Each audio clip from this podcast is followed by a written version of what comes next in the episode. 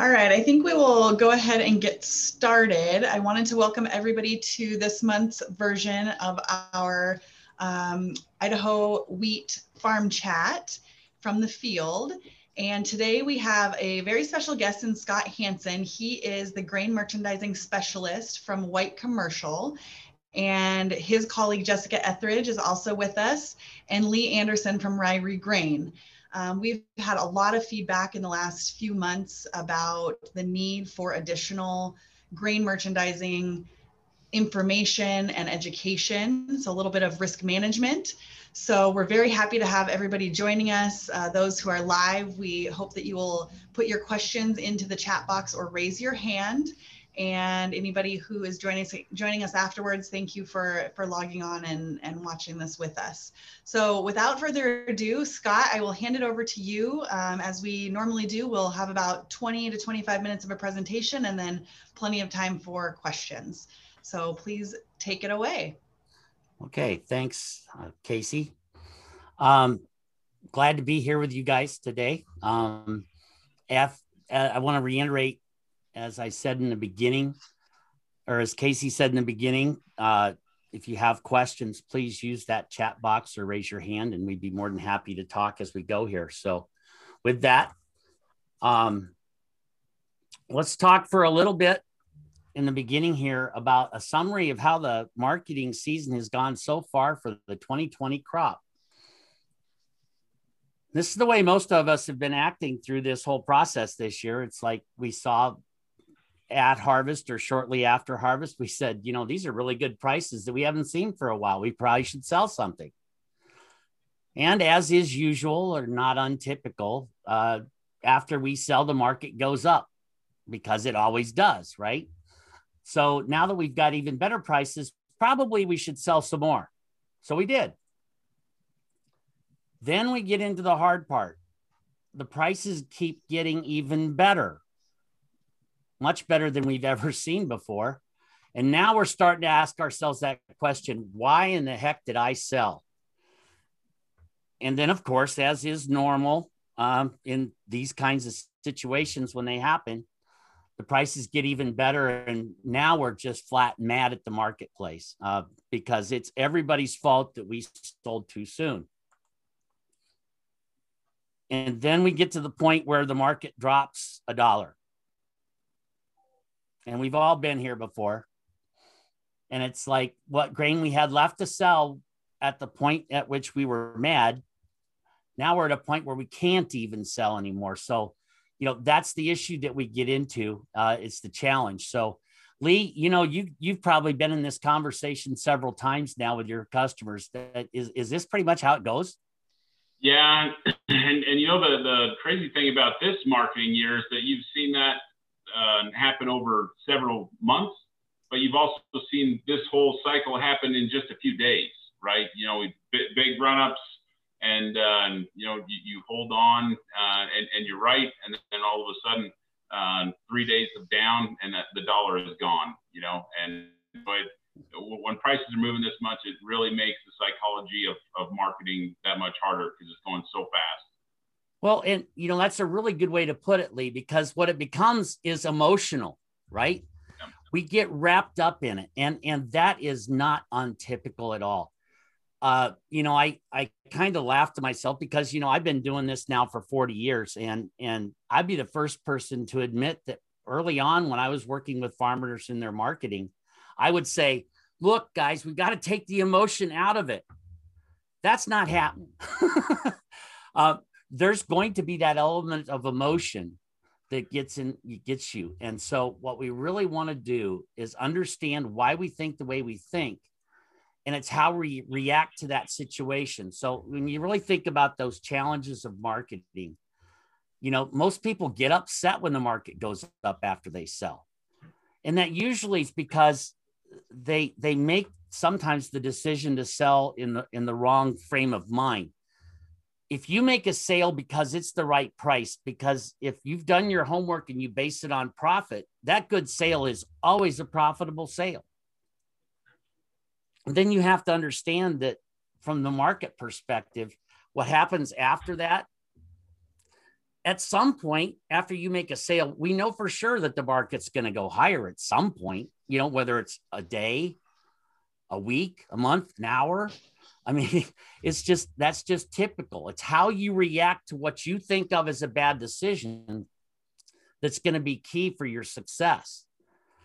So I want to real talk real quickly about this and and these uh, this overhead presentation or the PowerPoint presentation, along with our profit talk. Uh, that's a newsletter that we put out for our customers, uh, like Ririe Grain.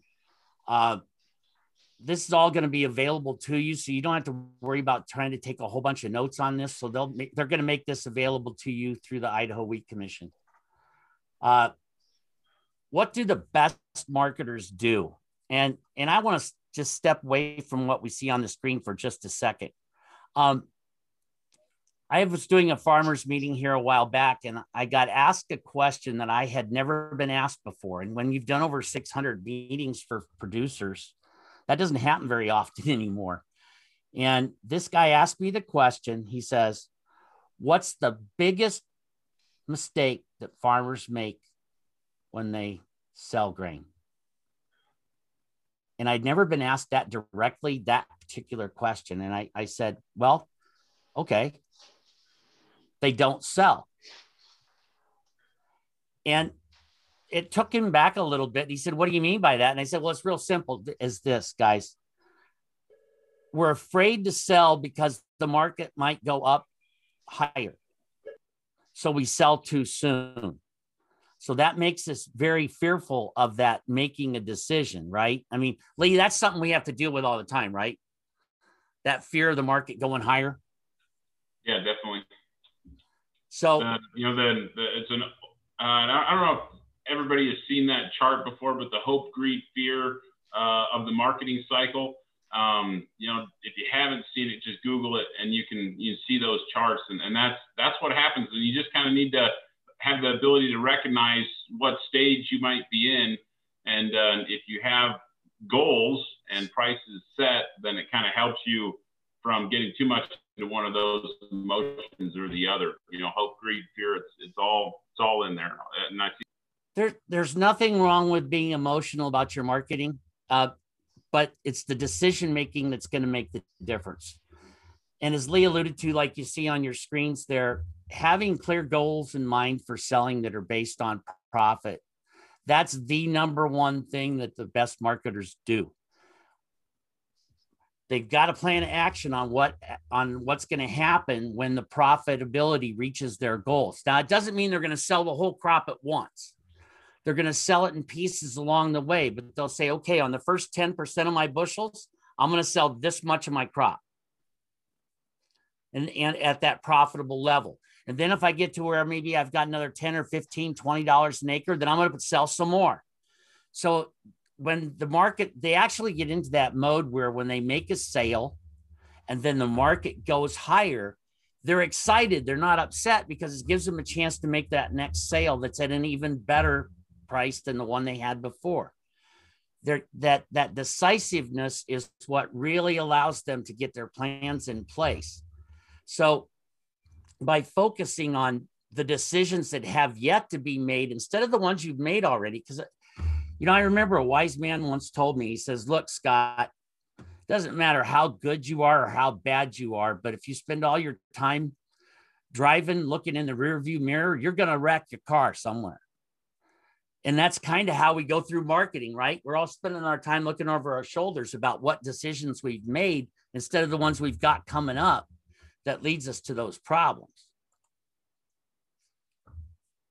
Lee, this is something that you and I kind of threw together, right? Do you want to talk about like if you were a producer, how would you uh, look at this? Well, um, you know, just having a defined uh, cost of production uh, so that you can um, know where, where you want to start your goals, right? I, too, too often, um, I think guys, everyone pretty well knows their operation and knows what their costs are. But if you're not actually putting it down on a in a spreadsheet and figuring it all out, it, it makes it that much harder and makes the psychology harder when you're trying to say where's my first uh, point that I want to put put something to sell. So know know your cost per acre. and your break even bushels. Um, and you know, a lot of guys probably didn't do it this last year with with revenue coverage for their insurance, but definitely when we go to sign up this fall, is something that you're going to want to be taking a look at because you might see a lot higher uh, protection levels than what we've seen uh, the past few years, and make it worth the the cost of that insurance. And then that allows you to do some other things in your marketing. Yeah, that that the mistake people make when they get into looking at their crop insurance and especially the revenue protection products is that they feel like that they've already got a guaranteed price for a certain number of bushels on that acre right? What they that's that's absolutely not true. What you have is you have a guaranteed total revenue. So your your outcome is still going to be affected by that price movement up and down. But what it does for you to do is be able to do some forward contracting at a time when it really does make sense. Um, you know, this idea of, of the cost per acre, there are a lot of people out there that will try and tell you what your cost of production is. It may be a university extension office, something like that. Um, what you really need to know is what your cost of production is based on your information. You know, quite honestly, you know, tax time is a really good way to go back and look at it and say, okay, look, here's where I've got in per acre. That's going to give you a better idea because you're you've got to have belief and faith in that in that number that that's right.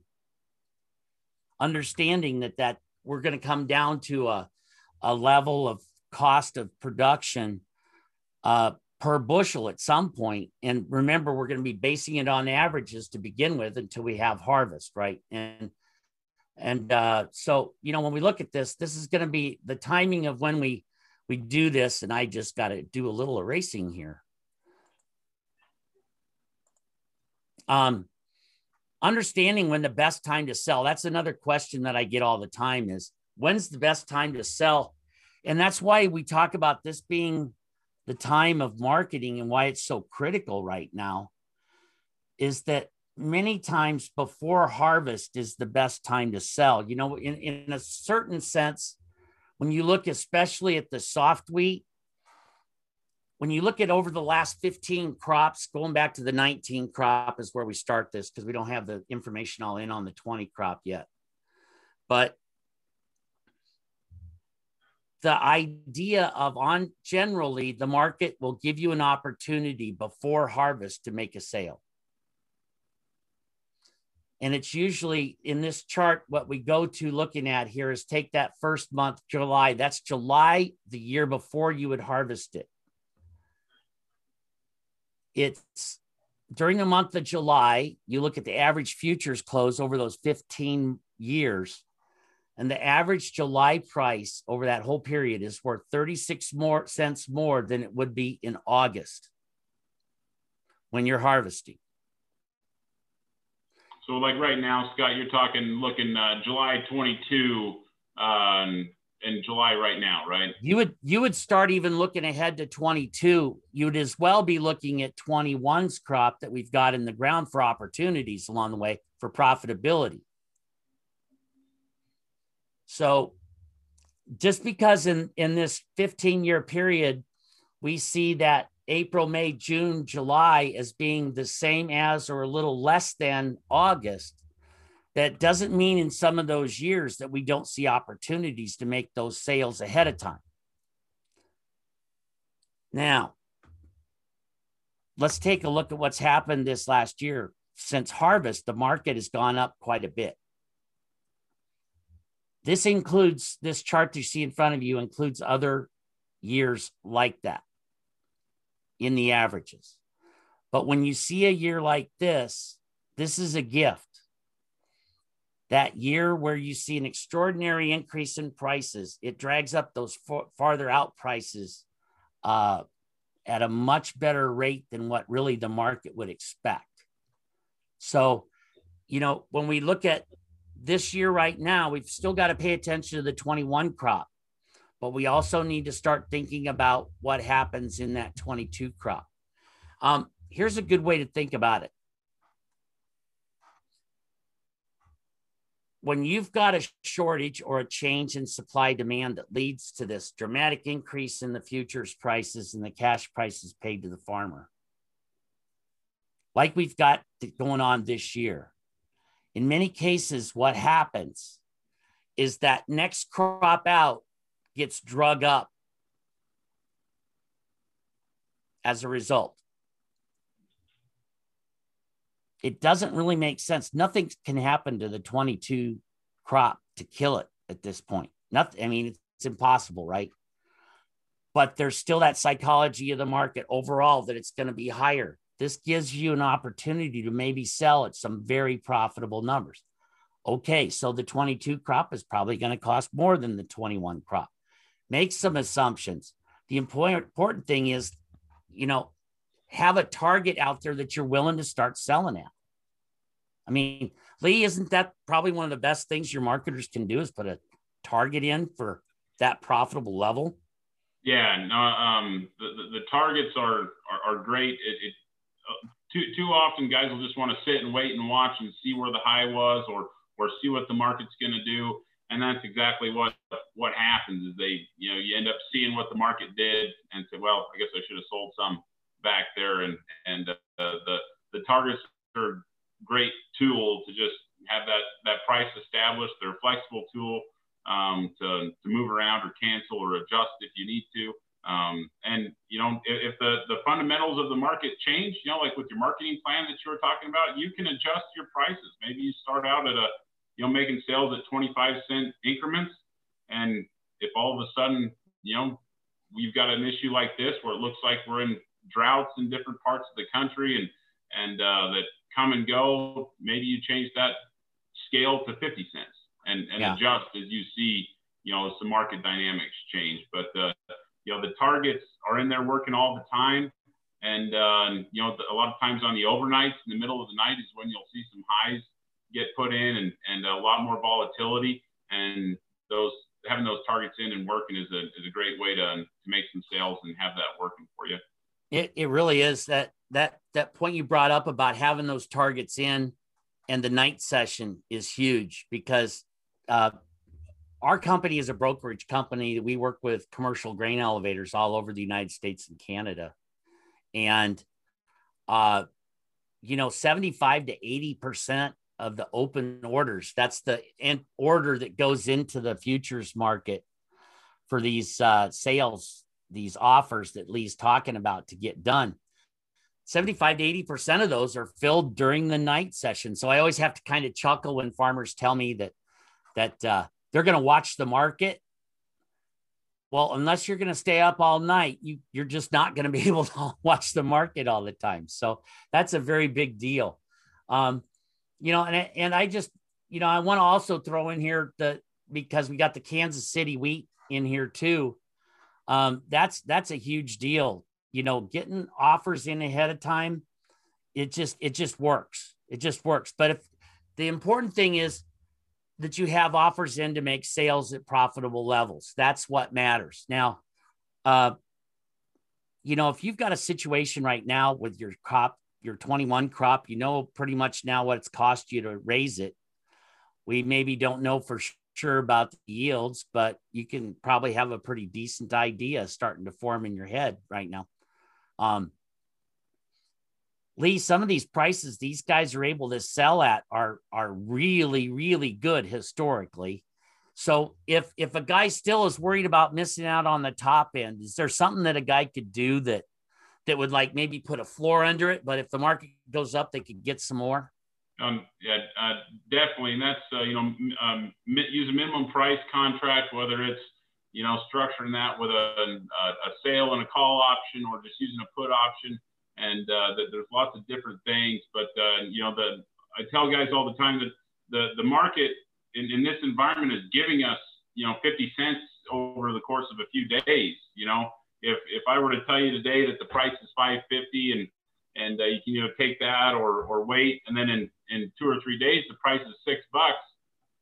Boy, why not take 550 and and uh, lock that in as a minimum? You know, if I were to t- have told you a couple days ago I'd give you 550 or better, and the market was at 550, everybody would take it, right?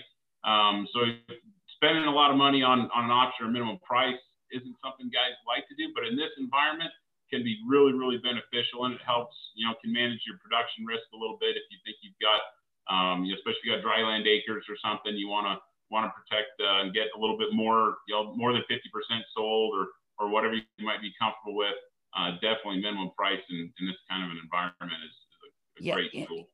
That that's really good because you know I, am glad you brought it up about it costing. Um, the very thing that makes those minimum price contract tracks and the options very expensive right now is because the market is so volatile. That's what makes it so expensive. And people are saying, well, you know, wow, you know, I don't want to spend 50 cents on an option. Well, you'd rather take a risk on losing a dollar for not using 50 cents. I mean, I, and this still allows you to sell if the market goes higher, which by the way, if you do do a minimum price contract, put in a target to, to get out of it to finish the deal at the end too. So if you spend 50 cents and you say, well, I want another buck and a half out of the deal, I'd be willing to price out at that. Tell the elevator that then. And that's that's what's so important. Working with that local elevator, they like guys like Lee can really help you out as far as that decision making process.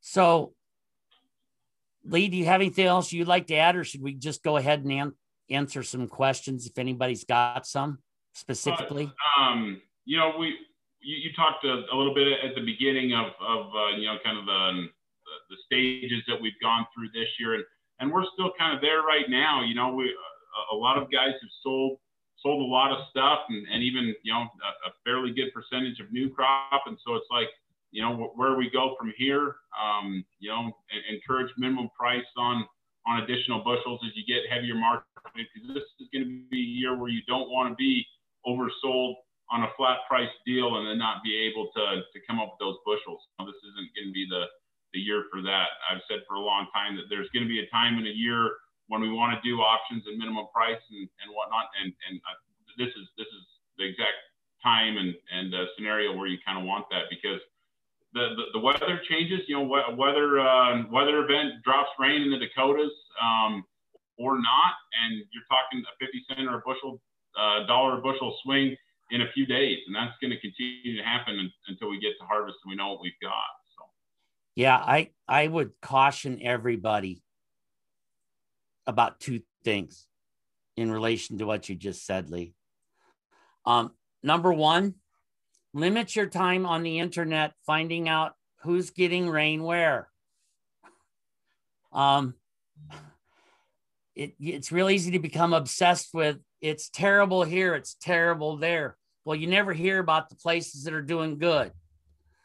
So keep that in the back of your mind. And then on the other hand, don't get too focused in on what's going on in your 20 mile circle or whatever it is because then it's very easy to get that tunnel vision to help you uh, sometimes takes you away from the big picture and and having a good perspective on that big picture is really important. So. Well and and uh, one thing to always kind of keep keep in the back of, of your mind when you're marketing too is that there might be a drought or there might be problems or or uh, you know flooding and guys have a hard time getting in planting farmers are really good at farming you know your neighbors are really good you're really good at what you do your neighbors are really good at what they do that they figure it out. And a lot of the times, you know, unless Mother Nature's just absolutely really against you, we, we get something. And we've seen that kind of time and time again where it seemed like, oh, the, the forecasts were for a low yield. And then, you know, lo and behold, the farmers did an awesome job and, and we've got a decent crop, you know, and um, the corn varieties are, are good that can kind of handle the drought and and uh, so don't don't ever count out the the farmer because you guys are all great at what you do, and that's producing grain, right? Right. I, I've had producers tell me before. They said this farming thing would be great if I didn't have to worry about selling my crops. Yeah. I mean, the marketing piece is the part we all everybody hates to do it, and it, it, it goes back to like we've been talking about. It's that fear to be wrong because we know it is competitive that our neighbors are really good at it and we want to make sure that we're good at it too so it's got you got to add that other piece of the marketing so um, casey do we have some questions So I don't see any questions yet in the chat, but uh, I will start with one. I had a conversation recently with, um, I will say, a farm kid who has been working um, outside of the industry for the last 10 or so years and is now looking to transition back in the next few years and wants to start uh, studying up on the grain merchandising and all of that. So, do you have any advice on what maybe you know young farmers or somebody who's just starting out in the industry where they could look for some tools other than obviously this wonderful webinar? Yeah well you know that that's a really good question. Um, thanks for asking that. Um, you know in many cases there uh, i'm going to go back a little bit on what i said before. Um, extension really does have some good beginning tools. Um, some of the extension services, I'm not sure how well Idaho does with this, but um, they do have some things, some some uh, resources for beginning uh, producers in their marketing, um, some resources like that. So I would start, excuse me, start looking for some things like that. Um, you know, I would also start with folks like Lee um, you know, talk to the folks in the local elevator that that you foresee that you as this new producer would be looking to work with. Uh, start talking to them and say, hey, look, do you what do you have out there as far as resources? Um, there's a there is a book that can be available on the internet, I believe. Still, it's called Profit on the Farm it's actually written um, by Phil Luce um, from our company. It, it, just is a basic quick guide. I was trying to look around here and see if I, I think I've given all, oh, wait.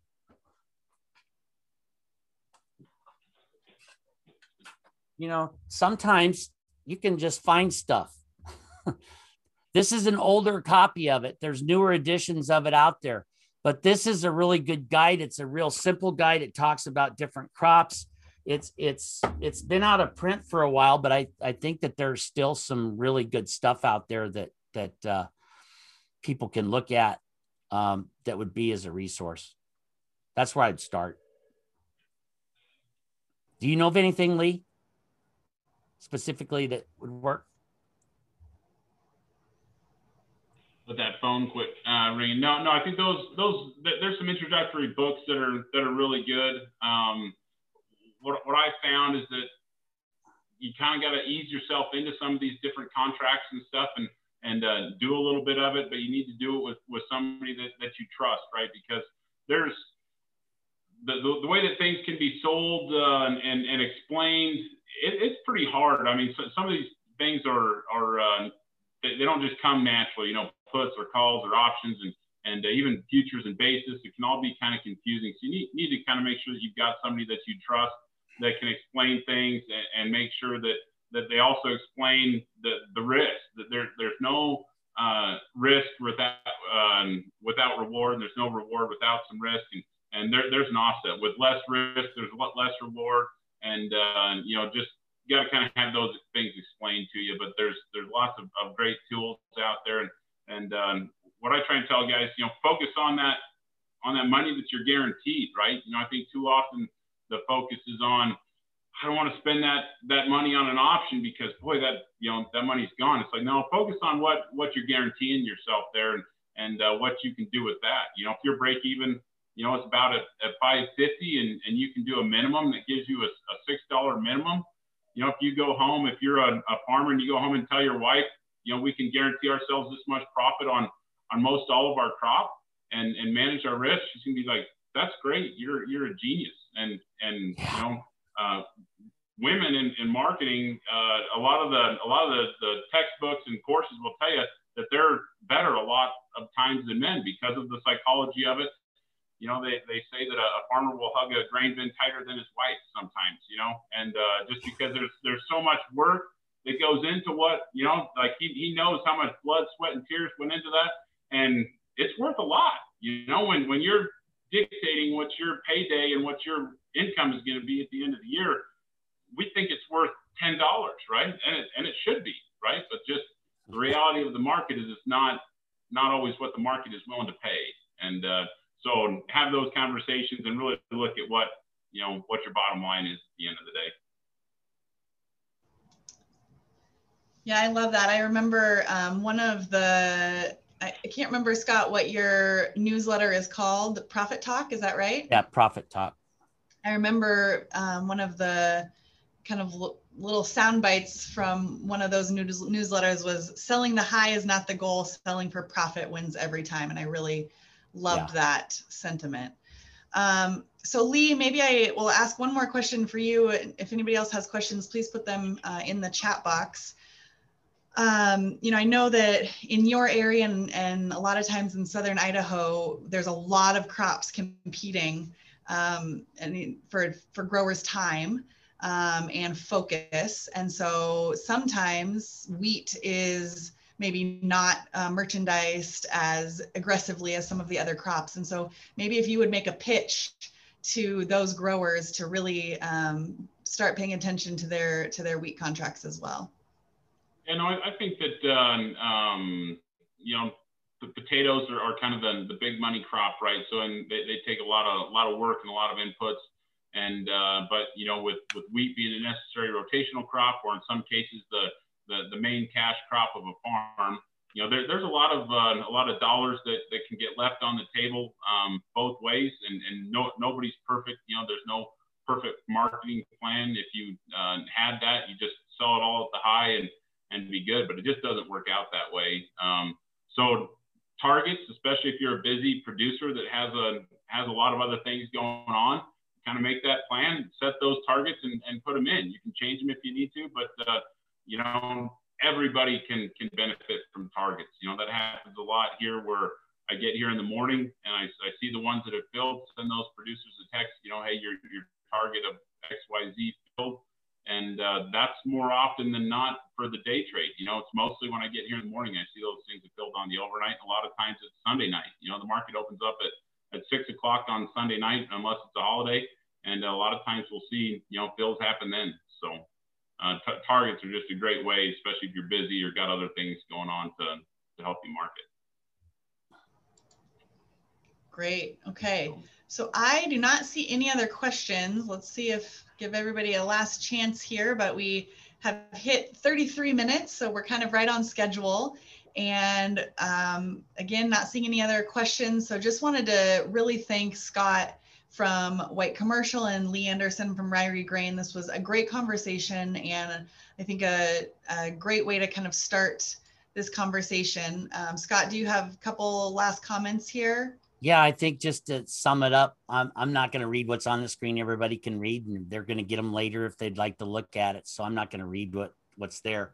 I, I would just reiterate the point that that your quest last question and what Lee said really is a good way to sum this up is look you know you are busy with a lot of different stuff everybody's always busy everywhere and i fully understand that the market whatever the elevator's paying let's face it it's worth at least 10 cents more and it doesn't matter what day you're talking about right it's always worth more than what the elevator's telling you it's worth we understand that. That's why you can put in targets so that when it does get there, action happens. That's the best way to do. You've got to have a plan, put targets in that will help remove some of the emotion out of it and it'll help you get on your way to, to selling better. So, and, and I would make the offer too, Casey, if some of these folks that are on here are too shy to ask questions, if they want to shoot uh, an email to you, um, to, to feel free to email Lee or even uh, yourself, and then you can pass along those questions, and I'd be more than happy to answer any of them. That's very nice. Thank you very much. Um, so I guess with that, we will wrap up this version of our From the Field. And again, thank all of the panelists for being here today and everybody who participated live and those who are listening or watching later. And if you have any feedback or comments about topics you'd like to see in the future, we are open to hearing that and would be very happy to explore those ideas. So thank you to everybody and have a great week. Thank you.